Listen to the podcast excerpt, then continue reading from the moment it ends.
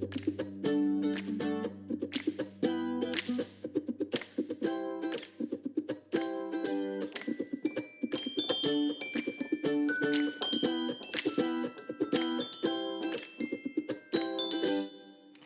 this is Kate. Welcome to Two Pastors Take a Walk and Make a Podcast. This is Yolanda, and as always, we're talking about what is astonishing us, what we're thinking about, and what we're preaching. And we ran. We didn't walk.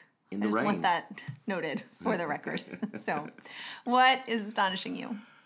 Well, we have um, elected and trained uh, a group of new elders that I'm really excited about. We met with them last night, and they um, they all wrote statements of faith. There's three of them, and uh, we do a short examination. We use that word examination, but it's really an opportunity to share faith and uh, to give testimonies. And some of their testimonies are just so powerful. Um, and, and one particular new elder coming on, uh, you know, I've known for a while, but she shared a part of her life that no one knew.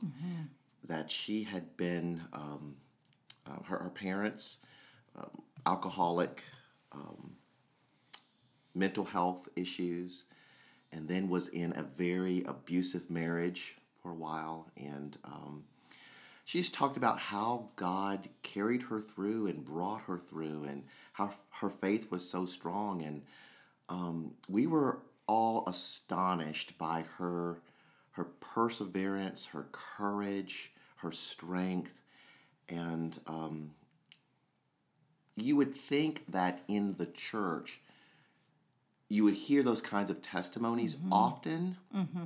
but it's very easy to get to a place where you know you commute in from different parts of the city mm-hmm. you do the programmatic things and then everyone goes home all right you might share coffee and donuts talk about the weather the latest in politics or sports or whatever um, go to your discipleship classes but to have those moments where people really share their lives and open up and talk about what God is doing in their lives and what God has done in their lives, it just has a way of of of building everyone's faith.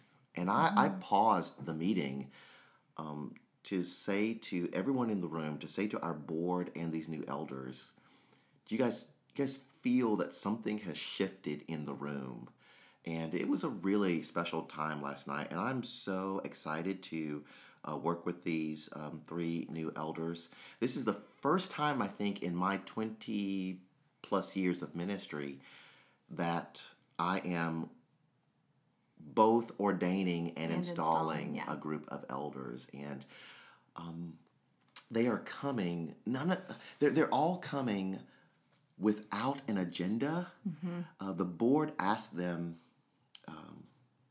you know, several questions about the duties of their office and why they wanted to be elders. And one by one, they said, I have been called to serve this congregation by discerning the will of God for our life together. Yeah, I think it's so important what you've said. And um, I don't, there are a lot of indicators of church health that are very common.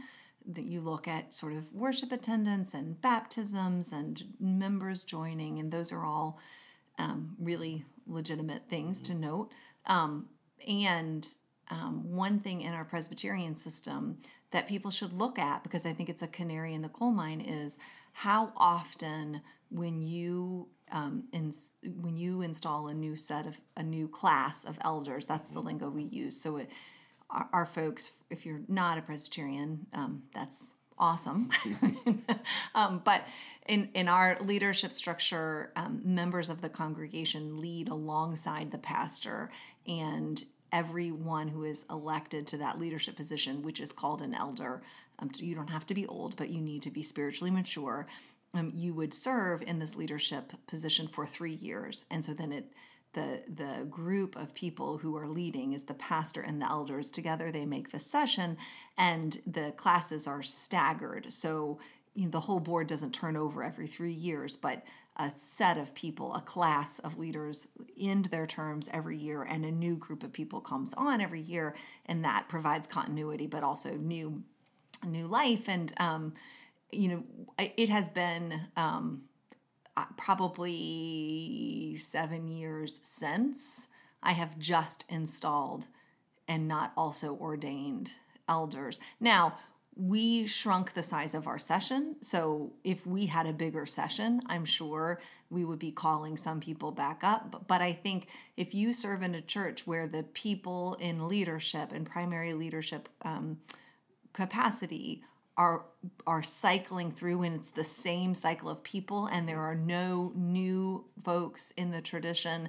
um, that are being invited to leadership or no new people that the, that the body will because these elders i should say are not chosen by the pastor they're chosen by the congregation. And so if the congregation will not allow anyone new to serve as an elder then that's a real sign that either there aren't any new people there or the people who are there and are new are seen as like second class probationary members, which I think is a real sign of a lack of vitality, or this idea that, you know, the only people who can lead here are people who have been here for a long time means essentially what we're communicating is nobody has any gifts or any wisdom outside of this community. So whatever you've done elsewhere doesn't count in this space. And so I think um, so even though in, if you're serving as a leader for the first time you would be ordained to this role and installed. But if you've served in the past then you're just installed. And so if you are only installing people and never ordaining people then that is a sign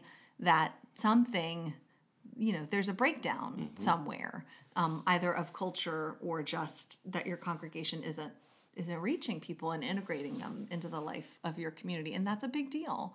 Um, so yeah i think that's really, really, really and, good. And we've chosen three spiritually mature mm-hmm. people, mm-hmm. right? Mm-hmm. So often congregations look for stakeholders. Yes, and who are the professional people or mm-hmm.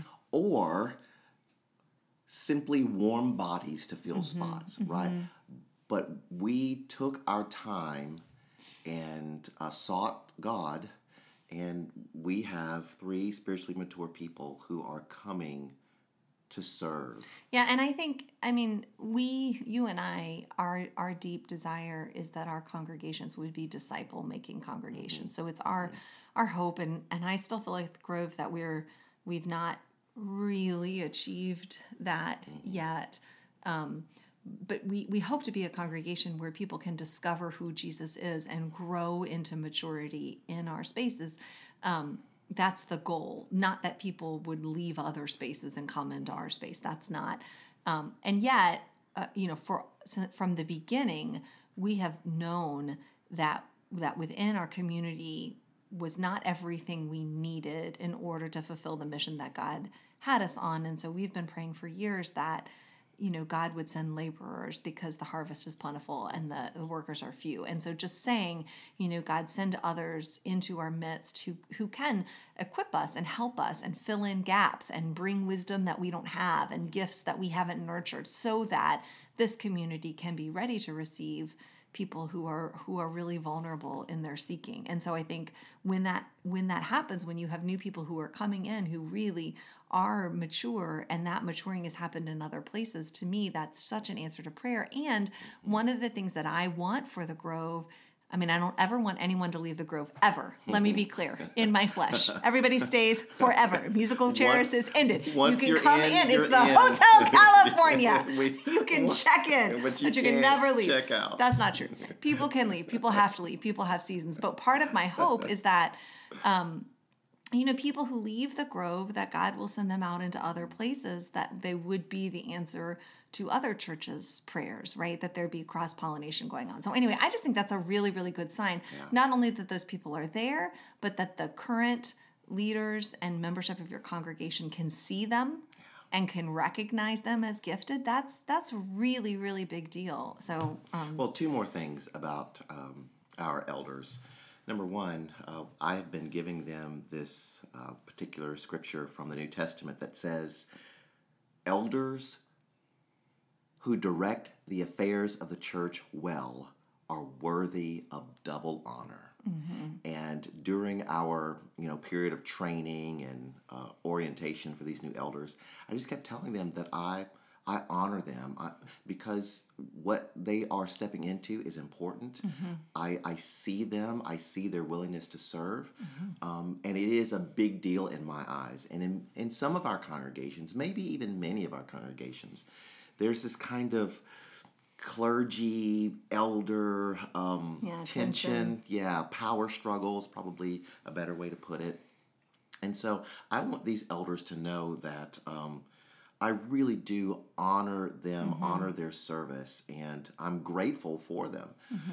The the other thing is that I I tell elders who are rotating off of the board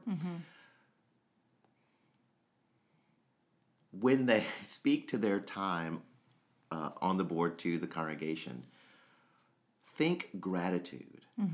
Don't, um, you know, sometimes, because the work is hard. It's really hard. And there can be this sense of, I'm glad I don't have to go to those meetings anymore. Yeah, I'm glad yeah, I'm not doing that yeah, work. yeah. And it can come across as, you know, you know, I just got back from a tour of duty in Afghanistan and you lose the sense of it was my privilege And my to serve. honor. We, I got Yeah. Mm-hmm. to do that, and right.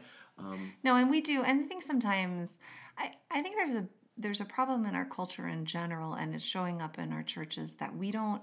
We need to really prioritize sincere speech. Like we joke all the time, and that's fine. I'm pro levity and I am pro joy, but there are times when we we would make a joke. I mean, because when people joke about it being so hard, and people joke about being glad that they're done. I mean, they are joking. Like they're not legitimately saying this is the most horrible thing ever. I, I mean, maybe they are, but I, usually they're just joking. They're making a joke, mm-hmm. and that joke is illuminating the truth that it's a big time commitment and that it's a big ask. And and there's nothing wrong with communicating that truth and communicating it in a playful, lighthearted way. The the problem is when that's all you say.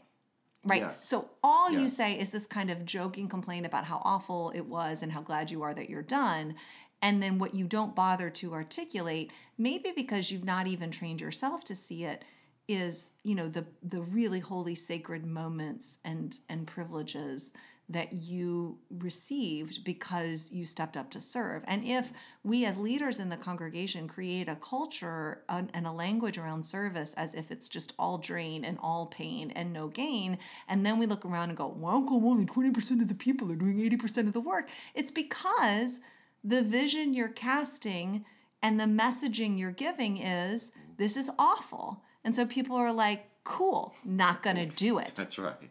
And so I just, I mean, it is really okay to tell the truth about the commitment required, but I just think it's bad. And I mean, and I see this. Um, I mean, I see it in my family, I and I see it at the Grove.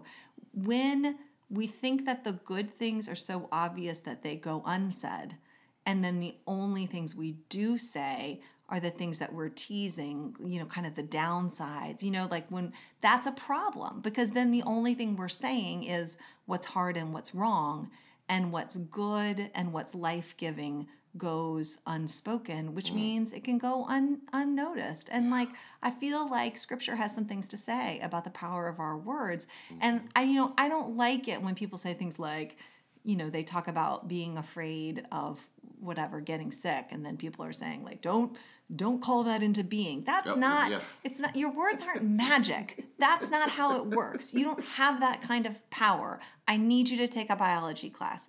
But your words do shape culture Yes. and they do shape your reality. And so if all you do is complain about your kids then your kids are going to think, especially mm. because the enemy is crafty, your kids are going to think that's what's wrong with them is the only thing that's true.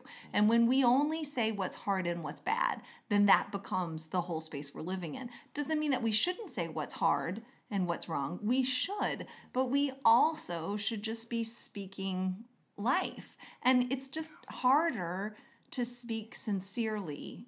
And we tend to mock people who speak earnestly and sincerely, especially in a political season. And the world at large would rather people be cool than be good. and I mean, whatever, but in the church, we're not shooting for cool.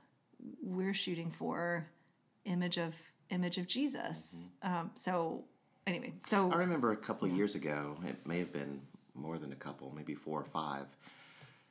Folks at the Grove, you guys did uh, some kind of gratitude project, and you had a board or something, and it was this display. And I remember hearing you talk about that. It's it was a very simple thing, yet a Yeah. very powerful, transformative thing. Just focusing on gratitude. I think you did it for a season. It was the season of Lent. It was the first year after our transformation. So it was hard. And we were just changing our worship culture. And one of the few songs that we were learning to sing was 10,000 Reasons.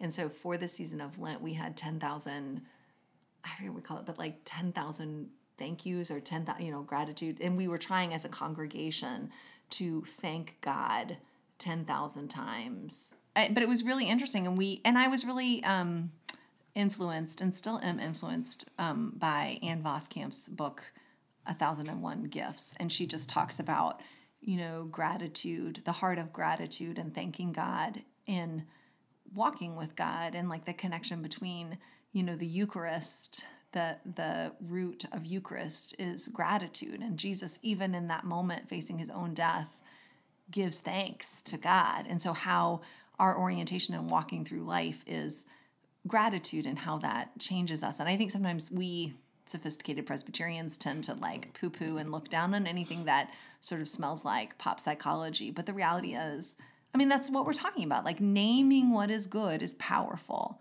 Um, and I, that does not mean I want a congregation full of Pollyannas who say everything is fine. No, everything is not fine, but some things are good and they deserve to be named and honored because people grow weary without encouragement. Um, so yeah, I, I think that's really, really wise that you tell your your folks that. And I think to create a leadership culture around vulnerability um, in terms of you know giving a testimony and saying you know this is how this isn't this isn't my resume of good things I've done for God. This is my resume of the way that the Lord brought life into death. Is I mean that's that's the heart of our community, not what we do for God, but a community of people who gather together to seek the Lord and to follow Jesus and to base their lives on the promises that only God can keep. That's that's powerful. And that's I mean that just is a huge shift for for so many of our communities and I think you know one of the things um, that is helpful is just to remember building culture redeeming culture creating recreating culture just takes a long time takes a long time. it takes a long Yes. time. And programming is part of that. And programs are can be quick relatively, but but creating culture takes a long time. And so we can't grow weary of doing that work. It's just the right work to do. So I think that's really good. So what's astonishing, Um, so we Pastor Kate? some of the kids at the church call me um, Pastor Cake, which I love. I love it. That's right. so great. Pastor Cake. Pastor Cake. I'll- I'm here for it. Um, we are going to have some new members join the church on Sunday, and um, I will never, I will never stop being astonished at people um, who come alongside and say, you know, I see what's happening here. I believe in what the Lord is doing here, and I want to be a part of it. And um, membership is such a tricky thing, um, especially for us because there's there is very little um, that you cannot do at the Grove. Um, you know, a lot of churches will say, well, until you can't be a, you know, you can't teach unless you're a member, or you can't be on the platform unless you're a member, or you can't, and, and you can't lead a ministry or participate. I mean, none of that is true for us. Um, there's very little you can't do at the Grove. Um, y- you know, you don't have to be a member, and so then that creates this new then question of, well, if I can still, you know, lead and give and uh, you know, why and why? participate, then why do I need to be a min- member? And that's a, you know, that's a really interesting question. And and for a long time, I've really railed against like wh- why I'm frustrated with myself that I can't articulate. I mean, I who always have something to say really struggle um, with just all the language around inviting people into membership and trying to communicate to people that they are welcome and that they would be received with great joy and honor. And also that it's a it's a may not a must and that it you know there's just a lot of really human um, reasons why people can't or won't make that connection. And so and you know and now as i'm as i'm getting closer i feel like you know there's probably something really um, just true about the ineffable ineffableness of um, what it means to be a member of the community because you know obviously you you are, are a member of, of christ a member of the body of christ without being a member of the grove right? And um, because people don't have to that makes it all the more powerful when people choose to um, do that um, in spite of you know in spite of the limits and in spite of the questions. And you know and, and we um anyway so i i mean i will frankly admit that i i still wonder often as i wonder about just about everything at the grove if i'm if i'm doing it right or someday you know somebody's gonna walk in the door and be like ah this is all wrong. Um and you know there's these questions that you know some people think like well the the threshold is too low to be a member um, so it doesn't mean anything because you don't make people jump through more hoops to do this or you don't make more privileges come with membership. But i mean i think if membership in the church is really um, one way of understanding membership of the in the body of christ then yeah it doesn't come with privileges um, it comes with uh, with the joy of responsibility right um, because jesus doesn't sell or um, hoard the love and salvation that he gives to us. Yeah, there That's the economy number- of God. Yeah, there are a number of churches that are moving away from the language of membership to the language of partnership, and that, I think that's around the word um, um, koinonia, fellowship, and, and there's there, there's some places where Paul talks about our Yeah. partnering together, and so, uh, but I hear you. Um, you're saying that membership, whatever you're calling it at the Grove, it's it's just not about the institution, right? Yeah. It there, there if you are so moved to become a member of the Grove, it really is a heart um, motivation that you just can't make happen, and you're not putting any hoops um, before people. You're not dangling any carrots in front of people, and so anyone who says, "I want to be a member of this," clearly it they are motivated from for some great internal reason to Well, be I mean, of the I- community. I don't know. I mean, I like the language of membership because I think that it it does. I mean, partnership makes to me has too much of the connotation that like we're doing something. Like let's partner in what we're doing. And membership, I think, is, is more um, passive. You know, like we're That's becoming members of what you think the other way. Well, when I hear membership, I think Sam's Club and Costco, right? I'm Oh, a yeah. member. Well, I, I think more consumerism. Yeah, I, I mean, I don't know, but I mean, the, the reality is it's just hard to articulate. And part of the reason that there's just all- everything around this is so hard um, is because it's just, it, and it's it's related to what we were saying about building culture. It's just it's about trust. I mean, it is amazing, and particularly because we are trying to do this work of um, building healthy multi-ethnic communities. It takes a long time for people to trust institutions in general, churches in particular. You know, if a person of color is coming into this community and, and it is led, I mean, pastored by a white person, it just takes a long Very time. first question is this place safe? Is this place safe for me? And is this place for real? And is this a scam? And you know, so I really, I- really get that. And then when people do say, "I see what's happening here," and I, I, I want to be a part of it, and it's the sign that this trust which you can't earn um, and which you don't deserve, but that the Spirit is put there. It's just so precious um, and it's so encouraging and it, it's so um, poignant to me because you know because we we're humans and so even when we try very sincerely we, it, it's really difficult for us to keep trust with one another. And i'm not saying like you know i'm it, it's not hard to not steal money. It's not hard to not you know violate someone else's marriage vows or your own. Like i'm not talking about those egregious um, breaking of trust which i don't want to act like are inevitable. They're not inevitable. People need to do better.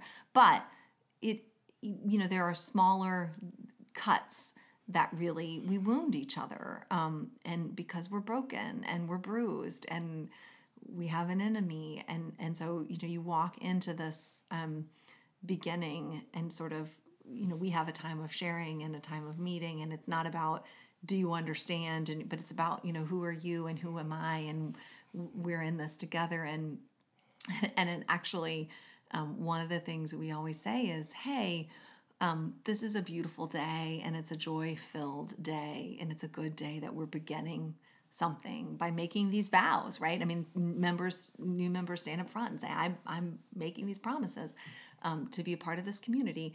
Um, and also um, let's promise that when the time comes to part um, and it will when the time when our seasons here are over let's let's make a commitment to um, to end things honorably as well. So whether that's you're moving away or something has happened and you just no longer feel like God is calling you to be part of this community, since we began this relationship with intentionality, um, let let's end it as well. And that's not to say that the church would ever go out and find someone and say you need to get out. That's not what I mean.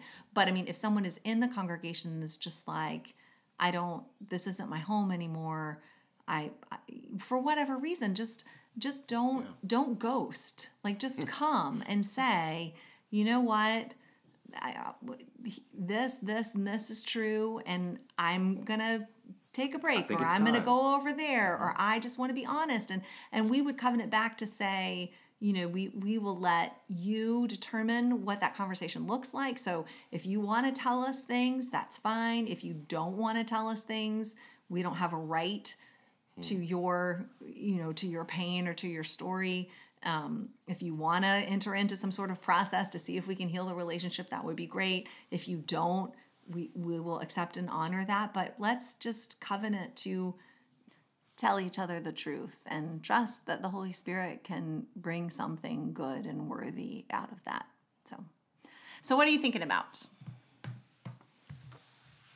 well a few moments ago you mentioned how long it takes to change the culture of any institution, but Correct. especially the church. And we are wrestling with changing um, worship. And there is this hunger that is emerging in the congregation. It's really beautiful. I think it is a Holy Spirit thing. It's driven by the Spirit, this hunger but our first impulse is to respond to this hunger for more in worship with tweaking the service, right? Let's mm-hmm. change the order of service. Let's um, let's change the bulletin even. Let's um, let's just tweak it. And and we were talking about this last night in our our elders uh, meeting. I just kept saying to them, this is deeper than tweaking worship. This is about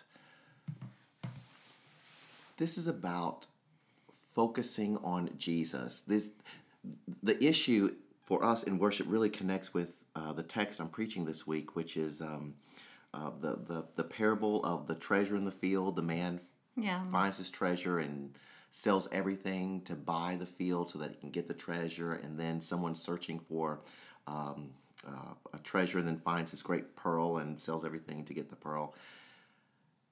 And I'm just reminded that we're, we're doing everything to try to change worship. And what is necessary, I think, is right in front of us. And that is the, the honoring, the adoring, the loving on Jesus that that should be our our response to this heart hunger in worship because if we want if we want more of the spirit it's focusing on jesus if we want more um i don't know a sense of god's presence well it's about focusing on jesus Yeah, but I mean, and you and I rarely, you rarely, you and I rarely disagree, but when we do, oh, it's Oh, boy. really. All right, well, this is but I mean, I don't. I, you're right, obviously. well not if you disagree with no, me no, no. No. But I mean, I definitely think it's. I can imagine sitting, being an elder, sitting in that meeting, and just feeling incredibly discouraged and frustrated because hearing if if we're saying like something needs to change in worship and so as as a leader in the community i'm saying like okay well can we try this and can we try this and can we try this and then what i hear back from you is like none of those changes will make any difference it has to be this big huge thing well i mean no no no just okay hear me I, out okay but i that's just not what i'm saying but okay but I mean, I, but I, yes. you could hear it that way. Absolutely. And I, and I maybe over identify because often as a, as a mainline Christian, as a, someone who's come up in the mainline church prim- primarily, when we talk about worship, and I find myself in conversations with folks who have been more formed by the charismatic tradition, often what I experience in them speaking to me, even if this isn't their intention, the impact is just, you don't have it. Like whatever it is you don't have it. And so whatever Mm-hmm. you're trying to do like it's just never going to happen because you're not me Yeah. and it's very it's really hard when i'm like look i whatever it is like if i could just go buy it in the store like i like telling me that i just don't have the heart to do the thing that's must be done essentially Yeah. is not helpful so i i mean i guess and i'm saying to people i think you already have it Well, right, but I think people can't discover that. Like, for example, Mm-hmm. if if you if in the Wizard of Oz, Oh, right? This, is gonna be good, this right? This is gonna be really good I mean, okay like, like Glinda didn't show up and is like, "Hey, idiot, the shoes are on your feet. Click them together three times and you'll go home." Right? Mm-hmm, like she goes off on this huge quest to do stuff that's like essentially useless in terms of accomplishing what she needs, but in that process, she discovers that the answer was with her all along, right? Like, I mean, I just think the reality is sometimes the only way that you know that tweaking it doesn't work is to tweak it and it doesn't work, right? That's how you discover it. And I just remember, I mean, when we were in the process of changing worship at the Grove, um, it was really hard for me personally because I just felt like all anybody ever did was come up and tell me what was wrong with worship, right? So mm. people who came up in more traditional ways, like obviously lots was wrong with worship for them. Sure. But people who had come up in more expressive, you know, in, in other, they would all come up and just be like, but also you're, you know, everyone was just telling me that worship sucked. Yes. And I remember just being like, well, what do you want from me? Like, mm. all I can do is keep worshiping the best way I know how until God shows me a better way to worship. And I refuse to feel ashamed or embarrassed for doing worship, quote, badly, because if bad worship is all I can sincerely do, as I'm striving to learn to do better, like this is just the process. Like we're not going to get great until we go through bad and okay and good and mo- I mean, you know, and I mm-hmm. just I just feel like I, I clearly this touches a nerve with me. I mean, because I I get it when you are coming out of a tradition where you've been told this is how worship is, and mm-hmm. now you're at an impasse where you're like, okay, this isn't this isn't connecting with my neighbors anymore. This isn't helping me be the church in the neighborhood that God is calling us to be. And so I'm ready, like I'm ready to make changes, but also I don't know how to do it yet. And and if I'm willing to be vulnerable, so I'm I'm willing to change. Like I'm not saying it has to stay and if it was mm-hmm. good enough for Jesus 50 years ago, it's good. en- You know, that mm-hmm. that's not mm-hmm. okay. But if I'm saying like, okay, I'm going to stumble forward and make baby steps and changes and until I can make bigger steps and changes, then I don't know. Like, I don't think that God despises that. And I just, I feel for people when, on the one hand, like, yes, obviously that is true, that all, that what we need is what is in us all along, right? What we need is just, you know, to take the big leap and to sell all our treasure traditions so that we i mean i yes But that doesn't happen until you see the treasure. Sure, but I'm just saying, like, if you don't see the treasure, you don't see it. And so somebody telling you, like, hey, you you don't get anything. That's just not. Well, no, part of the parable is a man was searching. He was searching for treasure. And I'm not saying don't tweak. I'm Right. not saying don't try new things. I'm simply, well, more than simply, I'm saying heads up. It's about more than the tweaking. Tweak away. Tr- try new things. Hooray, hooray, hooray for trying new things. I celebrate I celebrate trying new things, but I know that it's it's it's more than style, it's more than song selection, it's more than the order of worship. Do those things matter? Absolutely. But the at the heart of it is how are we adoring Jesus? I, I mean, and I think that's hard for a traditional Presbyterian it is. culture. It is really hard. Which is, I don't think that we. I think we have to say that, Mm-hmm. but I also think we have to say it in such a way that people just don't feel like.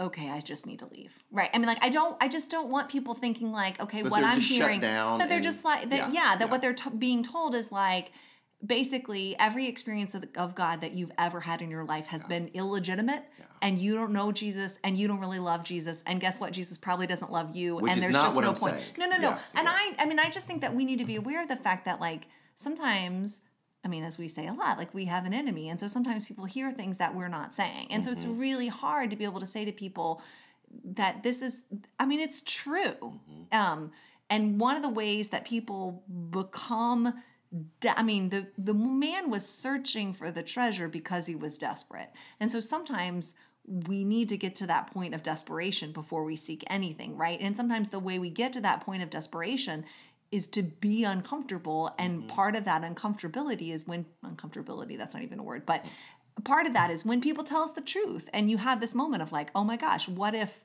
everything i ever thought i knew was if not a lie then just a shadow of the truth? And that's a that's a part of the growth process. So i'm not saying that we need to center people's comfort but i also think we need to let people know that you know nobody's an expert and nobody is on this journey because they're worthy. And and you there are you know different wirings and different experiences. And just because mm-hmm. god is going to lead you to something new doesn't mean that god wasn't with you where you were before right? And so it's just i just think it's really important to make sure that people know that you might feel discouraged and overwhelmed right now, but I just want to celebrate the fact that you're sitting here with this discouragement is an act of courage and, Mm-hmm. Absolutely. and an act of vulnerability. And that I just think it's so easy, especially because we live in a culture which says if you can't be excellent, go home, right? Like you got kids dropping out of like dance or art or softball when they're nine years old because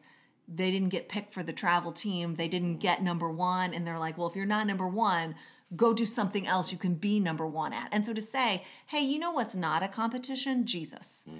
And so wherever your church is right now, if you are sincerely taking your next right step of faith, that is as beautiful in God's eyes as the church around the corner that or me you might be being more faithful mm-hmm. than that church around the corner that looks like it's got all its ish together and is first you know featured in worship magazine. I mean you know like that there's glory not in what it looks like but in what it is. And we have to be able to name that for people. I mean what there's nothing more that the enemy would love than for all of these small churches to go well we, we can't suck. do the laser light show. We, so, we- right, or like yeah. you know, multi-ethnic churches aren't possible, so we should just go join the bit, you know, just cast in our lots with the same church up the street and let's do the thing that seems reasonable, do the thing that seems safe. To go like, no, we're gonna do this thing, and it is hard, and we are gonna look stupid, and there's a great chance we might fail, but we are gonna do it because we just believe that this is what the body of Christ is supposed to look like. And I am not going to be ashamed of the gospel of Jesus Christ, even when it calls and compels me to do things that the world won't understand and won't celebrate. And so, if the Grove Church, Derida Church, you know, whatever church is saying, we know that we are not now who and what God is calling us to be. And we can't just flip a switch right. and get to where we're going. We have to fumble our way through. And people all the time say, like, worship culture at the Grove is evolving because I don't know uh, what. I mean, A, I don't think there is a model. And sorry to the people who are making lots of money by selling and judging. I mean, I, I have a friend who recently got reamed out by a member of the congregation because my friend would read the scripture and pray and begin the sermon.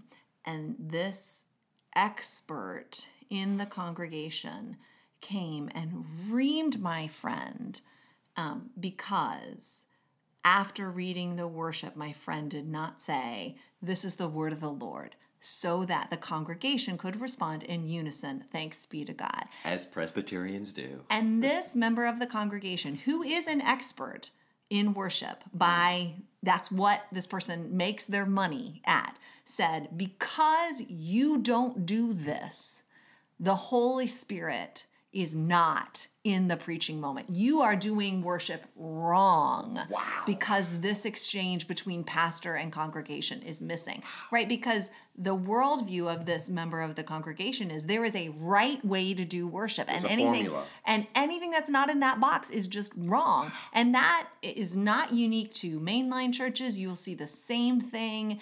And I mean, different, it'll, you know, the, the thing that is noticed and lifted up as essential will be different, but you'll, they're just gatekeepers, people who just feel really entitled to decide for God what acceptable worship is. And, you know, I was at a conference once years and years ago with Roger Nishioka, who was telling a story about people not liking music. And at one point, you know, sort of said to someone that he was interviewing, like, the fact that you don't like this music would be um, really a problem, um, except that we're not here worshiping you.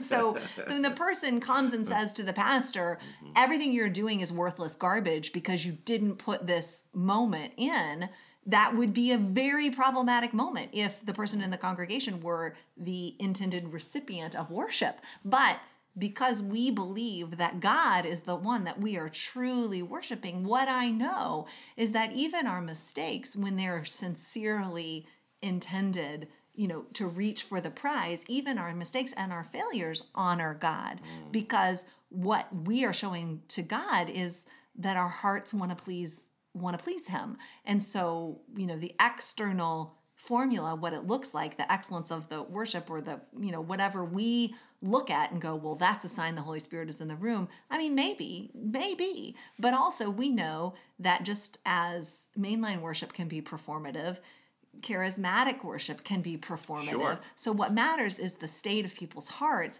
and that is often not uh, something that we can discern from the outside looking in And that's my point.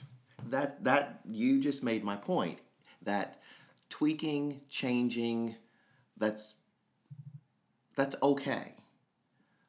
But at the end of the day, it's about a focus on Jesus. But this is the thing. If your heart focuses to please the Lord and all you know how to do is make a tweak, then that tweak is part of the journey. And of course, you're right. If your heart hunger is not for God, then all the tweaks of the world won't won't matter. And so that's what I'm trying to say is it's both and not either or. And I'm just worried that sometimes people will hear you say no tweaking, it's a heart thing and then go like, well, you know, all I have to give with my heart is a tweak. And so it has to be yeah, if all you can do is fumble in the right direction mm-hmm. with a heart that is trying to love God as best you can. And, you know, a lot of times you have to pray your version of the I believe, help my unbelief, right? Which is like, I love you, Lord, and I want to love you, Lord, and help me in the parts where I don't love you, or I'm reaching for this and also I'm scared of this. And you're just going to have to show up and fill in the gaps because I'm not God. And so I think, you know, I just think, especially for churches like ours, where you can't drop $10,000 on a consultant. You can't go hire the expert to come in. You don't have this, maybe the power. All you can do is the little thing you can do in the hope that it'll be a mustard seed of transformation. And that little thing, if it's in search of the pearl, is enough. I agree. I totally agree. I totally agree. And I, I guess what I, I didn't include in you know my introduction of this was if I'm correct, and I, I could be wrong about this, if I'm correct, part of the the energy behind tweaking is my having conversations with people Mm-hmm. about the need to shift our worship culture Mm-hmm. and saying to them i can't i can't do this in my own strength or power this is not a pastor um, this is not a, a pastor power that I have. I have no wand to wave over the congregation and say, and now we will be a different kind of worshiping community. This is something that we, emphasis on the word we, have to wrestle with in the spirit. And I, I think that's what we're doing.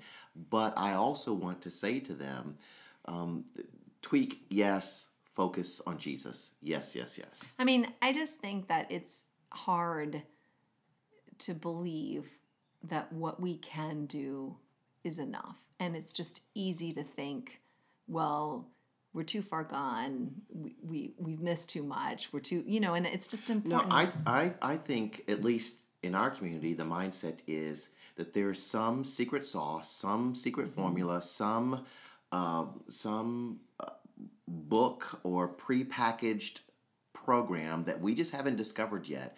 And if we can put our hands on that, then we can do the thing. And um, we both know that's not true. And so, in the fumbling along, yes, I celebrate that. But I think I'm trying to uh, keep our community from fumbling in vain. It's so funny. A couple years ago, I was doing a women's retreat, and oftentimes when I'm invited to, in any capacity, to interact with another church, they'll they'll ask me to tell the story of transformation at the Grove, which I mean takes a while to unpack, which I'm happy happy to do. Um, and so I was telling the story um, to this group. It was a women's group, and it, at the end of it, I mean, you could just see like the energy in the room was just like getting smaller and smaller. Oh, and small? smaller. I thought you were gonna- absolutely. I thought you were gonna say greater and no, greater. no, no. I mean, because people were, you could just hear them saying like, I mean, I do. I don't want this to happen at my church, right? Mm. Like, surely, like, surely there's another way. And um, at the end of it, two women raised their hands, and the and the one woman said, um, "This just sounds so." Baptist, which I thought was really interesting.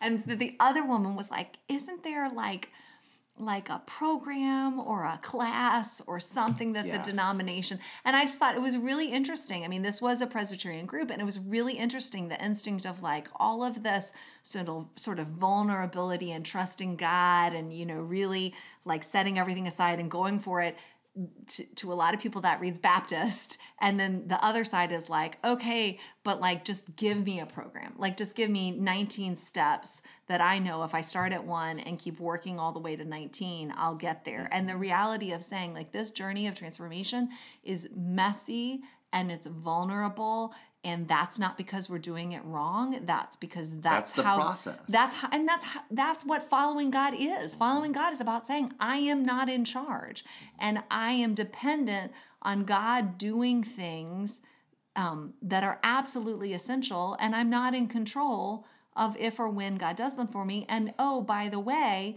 God doesn't owe me anything, right? I mean, God, I, I have I've given my life to Jesus, and Jesus has promised me forgiveness and eternal life. And so, you know, beyond those things, if I read the gospel well, I don't have um, an expectation of perfect health or a successful marriage or you know a business that i mean none of failure is an option for us because we understand that the current world is passing away and we are salt and light bearing bearing witness to another transcendent truth. And so some of the things that seem so essential in the in the world that is passing away for us are just not we're not guaranteed those things. We are guaranteed what is of far surpassing value. I mean these are the things that in your parable the dude sold so we could get the pearl in the field. And we've got the pearl in the field. We don't get everything else and the pearl in the field. If you want everything else like take your inheritance and go seek it. See see where that gets you. So anyway we've gone far afield. This is a long podcast It's normal time. that might be a problem so, what are you preaching? Say, Sunday? Since you didn't ask, let me tell you. Preaching, I I haven't even told you what I'm thinking. Oh, I'm sorry. Oh, wow. Well, We need to cut this part off. It's awkward. You No, gotta go stop ahead. telling me that you can edit things because it's just giving me way too much um, comfort. Well, I just, know this is totally staying in, but go ahead. gosh, stop. Um, no, I just thought I've been thinking about um, public health. I've been thinking about COVID nineteen, mainly just, um, and I'll make this brief. Um, I've been thinking about how much I've been thinking about it, um, and I've been resentful. And we were saying earlier that I just resent the amount of mental energy that not the actual um, you know virus but the but people's response to the virus and trying to figure out what is what is hysteria and what is common sense and the way that one's response is being politicized almost as part of the culture war and trying to figure out what does it look like to be um, faithful and a responsible leader shepherd in this moment um, and what is interesting for me is that before i was before i studied like theology i studied biology and public health. And so i do feel like there are just things that i think i understand about this because of what i studied you know 20 years ago in college. And um, and so i i understand that there are there's a place for public health and there's a place for taking certain um, pre- preventative measures that if you do them and they work they seem like they were a waste right? So if you if you shelter people if you do press, practice social distancing if you shut down schools if you do whatever then and it works then the virus doesn't become a problem and then you know it becomes a victim of its own success. People go well why did you do that? The economy took a hit. You know mm-hmm. this are my kids was wasted school. That was so dumb. Nothing even happened. And like well yes it's like when you get vaccinated against measles and you don't get the measles then you go well that was stupid. I didn't even need that vaccine because i didn't get the measles right? And so i do i'm trying to figure out as a person that i think you know has been prepared I mean, I think that my my science background is part of the preparation that God has given me in lots of ways to do the work that I do. Um, whereas I'm the last person, and it's a joke. Like I will never cancel church for snow because I'll say I know how to drive in the snow, and so if you can safely come, please come, and if you can't, stay at home. That's fine. But to me, this potentially is different. Like I can see a time where if the virus begins to be more prevalent in our community, I do think that the loving thing is to, I mean, not that the Grove is such a large gathering, but is to say, hey, let's practice some social distancing because there are people in my community who are vulnerable. Like if mm-hmm. I got it, it probably wouldn't be a big deal. But there are people I love for whom that could potentially be uh, you know very traumatic if not faithful. And it's not loving to those people to to ignore that. And so just trying to figure out when if that moment comes and then if until that moment comes that i don't want to shame people but you know this sunday like i didn't stand in a receiving line as i often do after church like i just went into the fellowship hall. And part of that is i don't feel like people should feel pressure to shake my hand if what they're concerned about is I mean that's fair. That's not Absolutely. being hysterical. That's not panicking. That's just saying, "Hey, there's a new illness going around. I don't know how it might affect other people. Even if I think it won't affect me, I don't want to just presume it won't affect a person who's in contact with a person that I make contact with, right? So, but I do think that because we don't because there's been a huge um I think there's a huge lack of trust, and this precedes the current presidential administration. There are very few institutions that everyone in our society trusts now. And mm. so when you go to look to say, okay, what is actually a reasonable response to this, you find different institutions giving conflicting advice and then different sets of the population in like identifying with different sets of advice and then all of a sudden how we respond to this becomes an identity marker instead of just you know a, a just a response to reality and so i mean i think this is a really important moment i think as a community of faith it's really important to say we're not afraid of anything. Um, and part of what we want to do is bless and serve and protect vulnerable people. And so, what is that going to look like? And so, this past week, it looked like saying to people, hey, as we pass the peace, which we do really well, which you know the introverts in my congregation hate but it's really important um, and and practicing healthy touch is really important um, to say hey this week let's you know let's flash the peace sign or let you know and that's kind of silly but also and people had a hard time with that but to say it's not i'm not afraid of getting sick but i don't want someone who really wouldn't be okay to get sick because we were cavalier about a risk um, we're having a community meal on Sunday, or not on Sunday, on Thursday. And so I'm really, you know, I'm just kind of interested. And I do not think that we're at the place where we can't come together and share a meal. But I think it's possible that that might make sense in the future. It might. And we were saying on the, like after we ran this morning, that part of the mental energies is just like seeing a slow moving hmm. snowstorm mm-hmm. coming at us and kind of constantly having to think about well i'm planning for this three weeks out four weeks out because hello easter you know and it's hard you know part of your mind is like well maybe this won't even happen and i know the reality is our job is to continue to do what we are called to do with love and faithfulness for as long as we have the privilege of doing it and not to speculate about any kind of future where we might have to take a break from that. But anyway, so it's just hard and trying to figure out how to be um, how to be loving in the midst of this, how to be loving, and how not to how to um, and how not to mock or judge people for the way that they um, respond to what's really confusing. Yeah, we talked about this a little bit last night at our elders meeting, and what we uh, want to do is to respond to the anxiety of the congregation to say we we hear you mm-hmm. we recognize that you're anxious and so we want to give you um, um, we want to let you know that we care about this as well mm-hmm. and so we've decided um, as a leadership team to um, when it comes to communion every month that we're not going to do intinction for a good mm-hmm. while where you tear the bread and dip it in the cup and and then eat, but do the individual cups and um, pre-cut pieces of bread um, because someone brought it up. Are, are we going to still practice communion by intinction?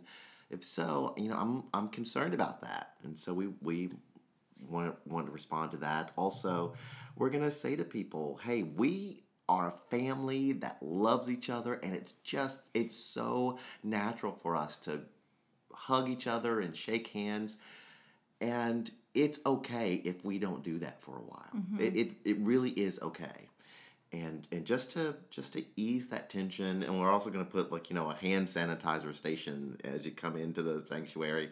And I think we're uh, we're going to create a sign that says um, uh, we're going to quote uh, the psalm that says. Um, who shall ascend the hill of the Lord? Those with clean hands, right? Just we just want to laugh about this a little bit, uh, but really, we're, we're just simply trying to say to our congregation, we see the anxiety, we hear your anxiety, we care about you. Uh, we're not afraid. We're not but, afraid, but, but, but we are gonna. It's not loving to mm-hmm. put people who are vulnerable at greater risk. That's and not. We loving. have a lot of people over seventy. Well, and I just think it's it's sort of analogous to, and, and people don't understand this, but like if your child has a life threatening allergy, to peanuts and the person next to them yes. is like, well, I'm still bringing a peanut butter sandwich. It's fine. I mean, okay, that's fine. That's your right, but it's not loving. Yeah. And so to say, if there are people in our congregation who are saying, right now, I, I don't feel comfortable coming, well, I, I understand and we love you and we affirm you and these are the ways that you can connect with us virtually. If there are people saying, I can be here, but I don't want to touch anybody, for whatever reason.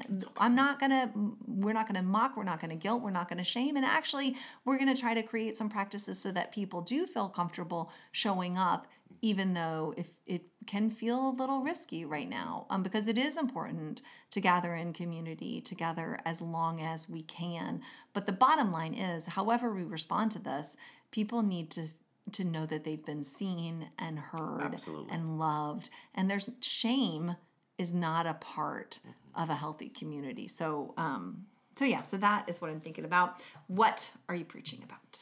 Well, as I've mentioned already, um, Pearl. Just three verses from Matthew chapter 13, three verses that contain two parables. Um, uh, the, the, the man who finds a, a treasure in a field and goes and sells everything in order to buy the treasure, and then uh, another who is looking, actually looking for treasure and finds a pearl and uh, goes and, and sells everything and buys the pearl. And um, I, you know, I just started looking at the text yesterday, and it's so simple. And um, I think what I want to do is to just grab a, a stool, sit it in the center aisle, and just talk to the congregation, reflecting on this text about the the centrality of Jesus and how it's so easy for all of us to get um, distracted by all that needs to be done, especially when you have a fairly large campus like we do and an aging congregation. Mm-hmm. You can get lost in the how do we upkeep and the to do mm-hmm. list and um, and lose sight of this great treasure and mm-hmm. um, and I'm also aware of of choices that we have to make right to mm-hmm. choose to choose this treasure. I remember when Han and I were first dating, um, and I, I, I, don't know if I'm going to say this in the sermon. I might, but uh, this came to mind this morning as I was thinking about the text. When we were first dating, and uh, I think around our third date, I knew this was going to be a thing. I mean, I just knew, like, okay, this is it. Um, but before, well, we were running then. That's right. I mean, I, so I, I, I watched you yes, yes. come to this realization. Um, and before I met her, I had built friendships with um, a lot of, well, quite a lot, quite a few professional single women in the city. You know, um, you know a, a, lot of them work for uh, uh, the banks, Bank of America, Wachovia, and and so I would go out all the time with a, a group of about six or seven women, and um, and I just had a number of female friends. And when we really got serious, she's like, you know, you have a lot of female friends, and I'm not sure if this is really going to work. And um, you know, I pushed back on that a little bit, and she's like, you know, some of them secretly want to date you, and I'm like, ah, no, I don't, I don't really think that's true. It's just yes. So, and she brought it up a couple of times. And so finally, I made a list of, of all of my female friends. And I said, You, because I really wanted to be in a relationship with her. Yeah. And so I said, You tell me the ones that can stay and the ones that can't. And mm-hmm. she said, You know, she's got to go. She can stay. She's got to go. She's, and I called them up and I said, You know, I've been seeing this woman and um, I just, I, I just want to let you know, I just don't think we can hang out anymore. And to my surprise, many of them said, I get it. Mm-hmm. If I were her, I, I might do the exact same thing. But that that makes I, I think that came to mind because of this choice that we make with Jesus, that Jesus is Jesus is this we're choosing this treasure and we're willing to leave other things. Not that those things are bad. There's right. no judgment on on the things that um, are left behind or sold, but there is this singular focus on Jesus. Well, what I think is interesting about that is she was just telling you, this is what I need. Mm-hmm. And for a while, you were responding in what's a really natural way of saying, like, well, why do you need that? Well, you shouldn't need that. And then finally, you just heard her saying, this is what I need. And you realized, I can feel however I want about whether you should or shouldn't need this. But if you are the person I want to be with and you are telling me this is your need, then your need comes with your you ness and I got to make a choice. And I think what I what I think is like a really interesting parallel between that and following Jesus is sometimes we are only able to follow Jesus to the limit of our own understanding. Like I'll do anything for you that you ask me to Jesus as long as I understand and agree. Yeah. That it is good and profitable.